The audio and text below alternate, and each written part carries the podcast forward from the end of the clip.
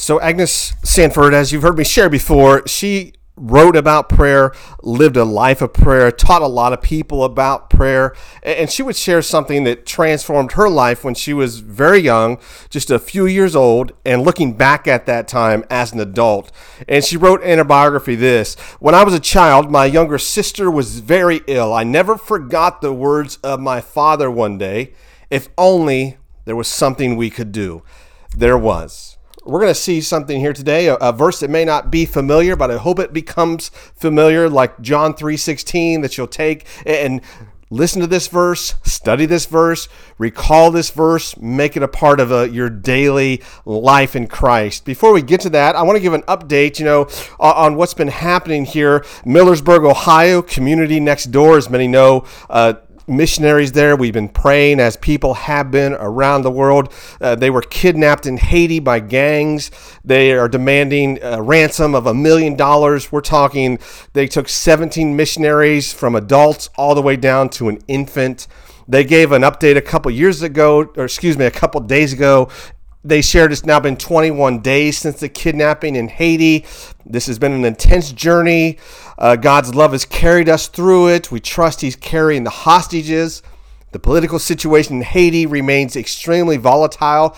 Reports state nearly half the country is under the control of gangs. Pray for the Haitians who suffered during this time. We have no way to communicate with the hostages, but if we could speak to them, we'd ensure them they are constantly in our thoughts and prayers. We are working for their return, and any, many believers around the world are remembering them. So we continue to pray, whether it's for those in Haiti or your neighbor next door, but we do it from a standpoint uh, of understanding what we're going to look at today. Remember, what does Peter say? 2 Peter 3 9, God bears patiently with you his desire being no one should perish, but all should come to repentance. There in that first century, people asked Peter, When is judgment day? And he said, God is holding off that you have time to repent, that all should repent, that none should perish. You know, Martin Luther said, A religion that gives nothing, costs nothing, and suffers nothing is worth nothing. Let us be about living out this faith life in a commitment so that we don't live in a worthless religion about self and rules. Rather, we trust, you know, his promise. He holds back judgment day so people have a, a chance to turn and receive Christ and, and repent. So the verse we're going to look at is Isaiah 28 21. Isaiah 28 21, probably not a familiar verse but after today, let it be something deep in our understanding and that you and I take and remember this verse daily. Take the promises of what it is talking about here. Now, before that verse, let me read Ezekiel, which is similar to what Peter says. Ezekiel 33 in the Old Testament now says this As I live, saith the Lord God, I have no pleasure in the death of the wicked, but that the wicked would turn from his way and live. So from the, the New Testament, the Old Testament, the same thing is there that the grace is offered. You'll hear people make the criticism and they'll say, you know, in the Old Testament it's about judgment and law, and the New Testament about grace. Simply not true. From Genesis to Revelation, it makes clear that sin is judged, but it also makes clear all the way through Scripture that grace is greater than that sin. And what happens, you're going to see here in Isaiah, tremendous statement that he makes about both of these that sin is judged, but there's also grace. Now, let me be clear judgment is clear all through Scripture. That one day we will give an account. For those in Christ, we're told we have his righteousness. Our sin is cast as far as the east is from the west. Those who choose to enter eternity into a Christless eternity, it's judgment. What does Jesus say about that? For those who reject him, it'd be better had they never been born. You know, John Newton would share this Come, my soul, thy suit prepare. Jesus loves to answer prayer. Thou art coming to a king, large petitions with thee bring. So we understand we're coming to the king who withholds judgment day that people might repent, takes no joy in the death of the wicked. But sin cannot enter into that holy place. It has to be cleansed, and Christ is the one, the truth, the life, the way, brings that sin, washes it clean, trades his righteousness for us. We do nothing to earn that, it's his grace.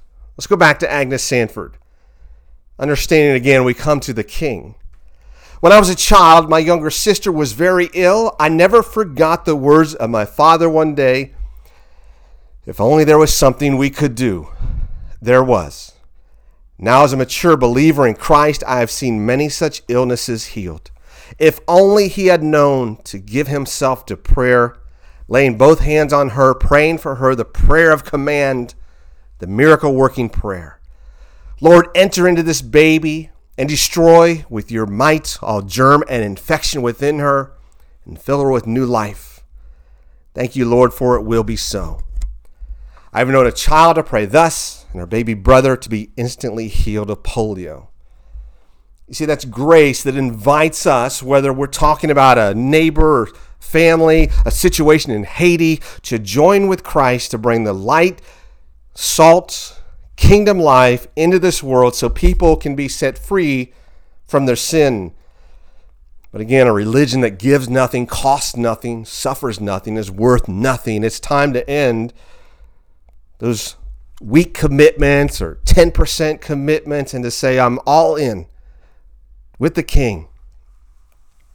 David Ireland shares about two friends, Pauline and Ted. He writes this One night, a nice drive turned into a nightmare. Suddenly, Pauline and Ted were staring death in the face.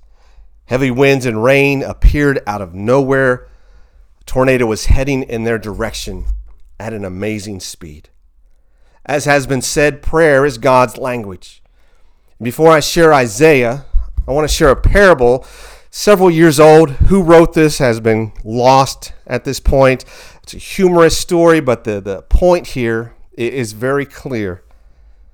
I'll give you an update on somebody we talked about a few weeks ago that you can see again the difference decisions make. And if we make that decision to say, I, I don't want a worthless religion, I want to say, this is my King. Jesus reigns, His grace, and I want to be a messenger of that grace, living that grace. And here's the parable. There was a farmer who had three sons Jim, John, and Sam. No one in the family attended church or had time for God. The pastor and the church members tried for years to interest the family in the things of God, but to no avail. One day, then, Sam was bitten by a rattlesnake. The doctor was called, he did all he could, but the outlook for Sam was very dim. So the pastor was called, informed of the situation.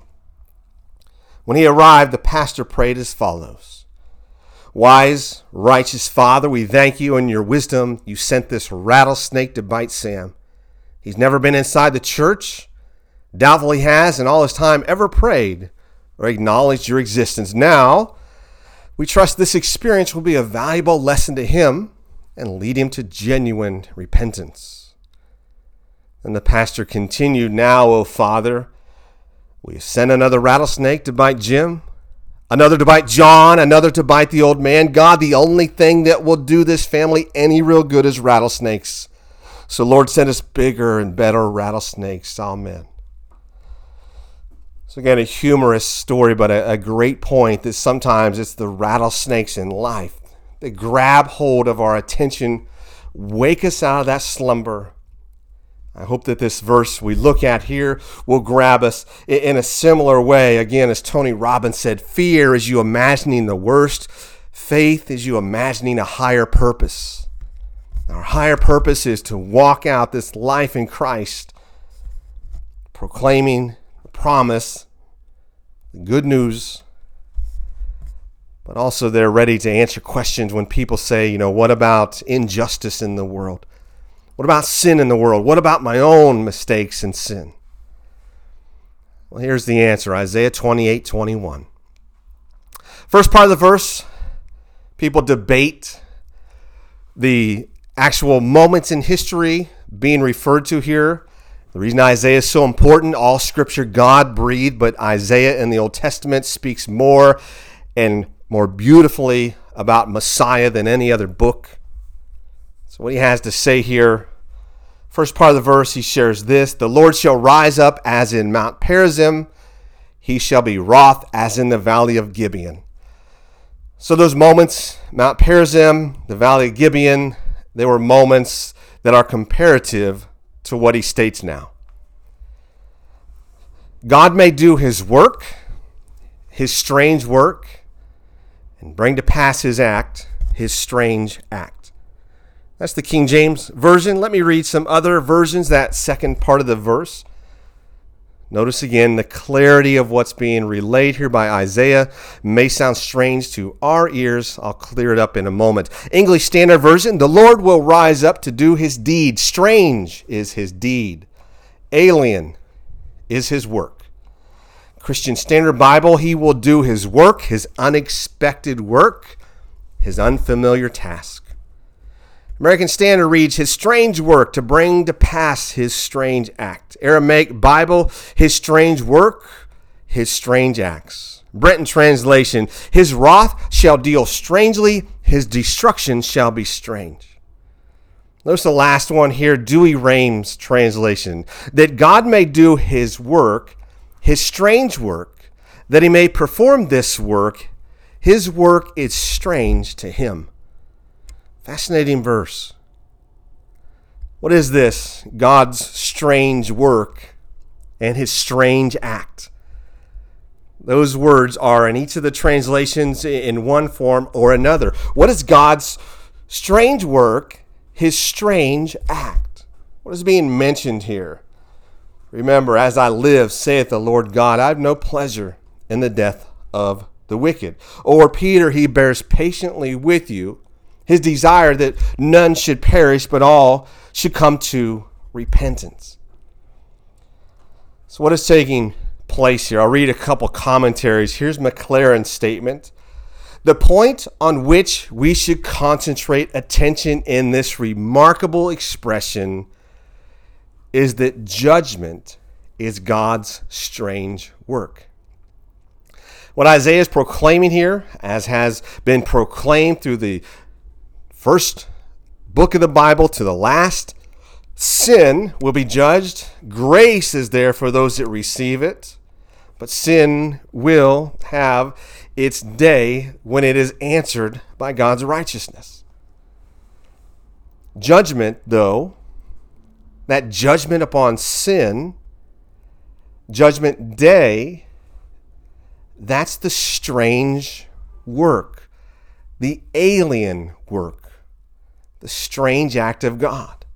Why?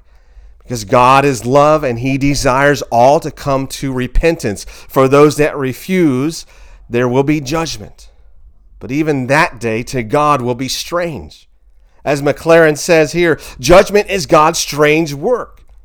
It's made more emphatic by the word translated act, which means hard, heavy, a toil, or a task. When you hear people say, you know, God is there's the judgment and wrath. That's simply not true. What there is is grace, and there's sin that will be judged. But even to God, it is a toil, a task to deal with sin and judgment for those that reject that grace. It is implied the opposite here is congenial to God. So if judgment is the anomaly out of his ordinary course of action, foreign to his nature, well, what is in line with God's nature? It's the love, the holiness, the joy, the freedom from sin, freedom from death, freedom from fear. Jamieson Fausset said this judgment is not what God delights in. It is, though necessary, yet strange to him. What a wonderful statement here by Isaiah. When people go around and say, Isn't God you know, isn't Christianity, doesn't the Bible speak of judgment? And you and I can say, listen, it very clearly does, because justice must prevail. If you lay your life in Christ, He washes your sin away. For those that refuse that grace, there will be a day of judgment, but it'll be strange to God too. Contrary to His own expression of that perfect joy and peace, because For those that reject that offer, even unto God, it's going to be an alien work, a task, a toil. But it will happen. Let's not be, you know, pushing over, you know, to, to try to just gloss over that because the reality is those again, Jesus said that reject him, be better you had not been born. So but why would you reject that offer of grace? Barnes' notes said the work of judgment and punishment may be called the strange work of God, inasmuch it is not that in which he delights, it is foreign to the benevolence of his heart. But one day he will do that work, that strange work, his strange act, when sin, the devil, will be judged at the day of judgment, and sin will be no more. So for you and I, let's not have a, a, worthless religion. Let's rest in the promise. It's it's His calling. It's His holiness that will not permit sin. So let us turn from sin. It's His grace that beckoned us to live in that victory in Jesus. So let us not take it for granted and have a worthless religion, but say rather, I come unto the King. Now let me tell you about that King. If you don't know Him, He's patient with you so that you have time to repent and turn from your sins. For those that reject his offer, know this he takes no delight, whether it's in your death or your judgment. It's a strange work to him. So, why would you deny the good news? One night, a nice drive turned into a nightmare. Suddenly, Pauline and Ted were staring death in the face. Heavy winds and rain appeared out of nowhere. A tornado was heading in their direction at an amazing speed. The wind gust split trees like toothpicks. It was heading directly toward them. There was nowhere to turn. Jesus, mercy, Jesus, mercy, Pauline cried. It seemed surreal. The tornado knocked down a tree 10 feet in front of them. Then it stopped as quickly as it appeared. They were left speechless and they began then to offer thanks to God.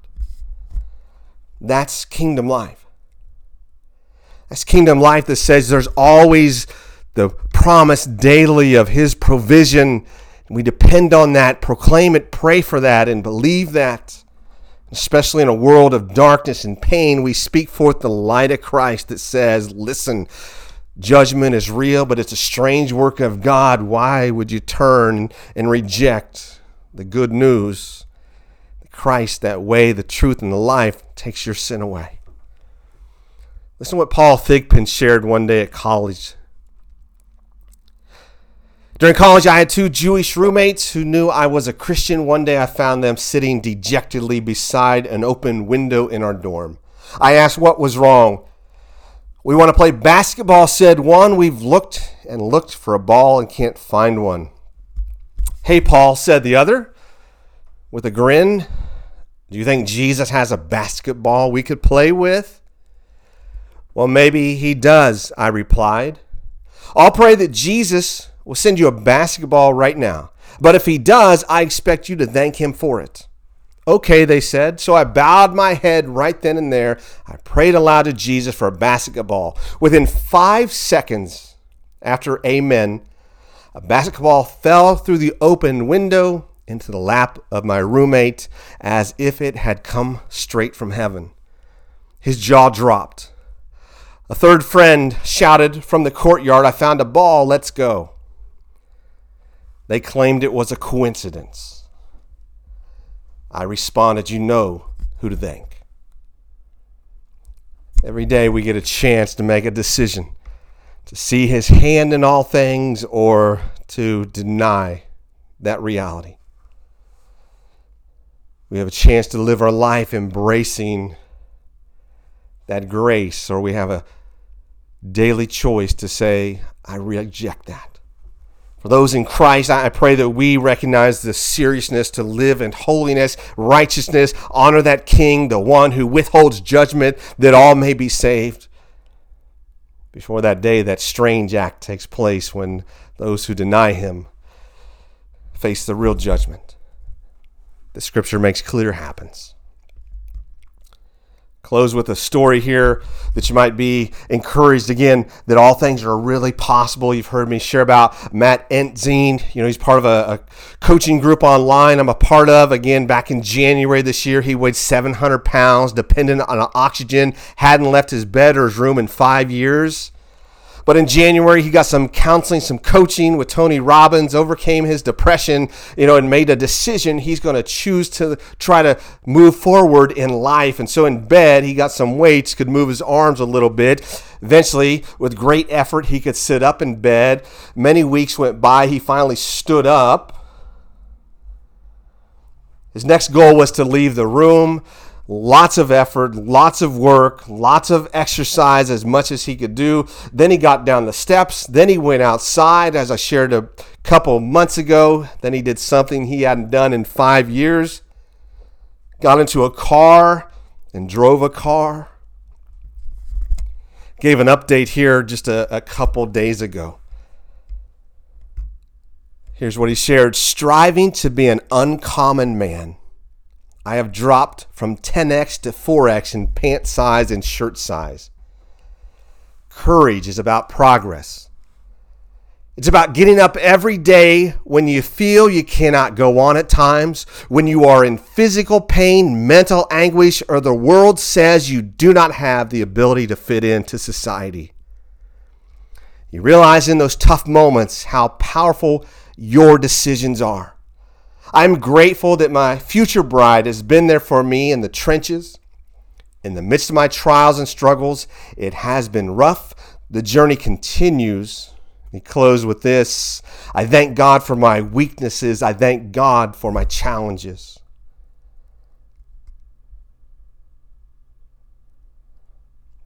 The beauty of resting in daily grace the beauty of resting in the promise of the good news. So great is that news, God withholds that day of judgment that all may repent, receive that promise of life. Come, my soul, thy suit prepare. Jesus loves to answer prayer. Thou art coming to a king. Large petitions with thee bring.